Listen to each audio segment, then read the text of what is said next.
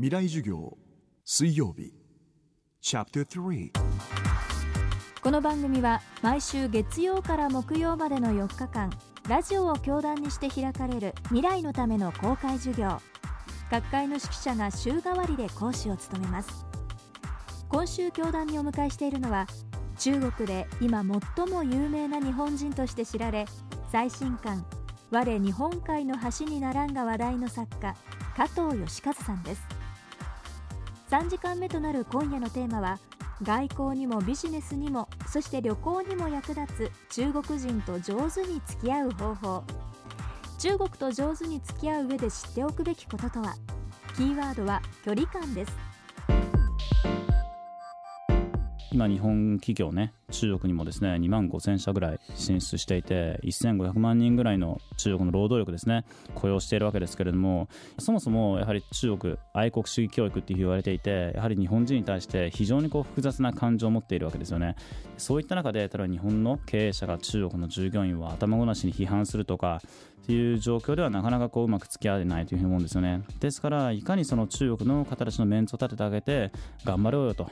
中国確かに格差とか腐敗とか就職難とかいろんな問題あるけれどもやっぱり中国の市場って日本にとっても海外にとっても重要なんですよと。だから中国もそれを自覚してくださいと。中国の発展は世界の発展にとっても非常に大事なんですというふうにですねうまく中国の方たちの自尊心をくすぐってあげるとですね彼らも気持ちよくなってですね今度じゃあ資金援助しましょうかとかいうね、まあ、そういう話になるわけですよね。ですからやはりその辺を日本人としてもきっちりその中国の人たちが特に日本を見るときに非常にこう大きなプライドというかですね、まあ、一種のコンプレックスも含めて持っているので中国の人たちの民族意識を逆なでしないと。できる限りそこを立ててあげながら実利を得ると。そういったまあしたたかさが必要になるというふうに思いますし一方でですね中国の人ってまあ、一つねあの日本人と中国人の国民性を見た時にキーワードと、ね、なるポイントあると思うんですけれども距離感なんですよね。その日本人ってこう、まあ、親しき中にも礼儀ありっていうね言葉あると思うんですけれども仮に人と人との距離感を1から10で表した場合に日本人は3から7なんですよ。例えば新入社員にも皆さんそれなりにこう礼儀正しくねおはようございますとやりますよね。だから1にはなんないわけですよ。ただ親しき中にも礼儀あり10にはならないと。3から7なんですね。一方で中国人は1から3おは7から10みたいなね。3から7がないんですよ。つまりもう知らなかったらしないとお前敵だと。ただ仲良くなったらもうとことん手伝ってくれるんですよね。ビジネスでも友人関係でも政府関係でも仲良くなればとことん助けてくれると、まあ、そういうまさに義理人情がはっきりした社会ですからこう特にビジネスなんかと中国と付き合う場合にはやはりとにかくですねもう酒をガンガン飲めと。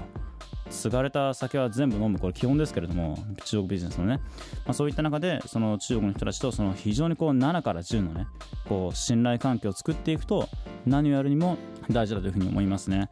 やはりその僕が中国でま言論活動を通じてやってきて本当に感じたことは今ですね日本にとって大事なのはアメリカか中国かという議論じゃないんですよ。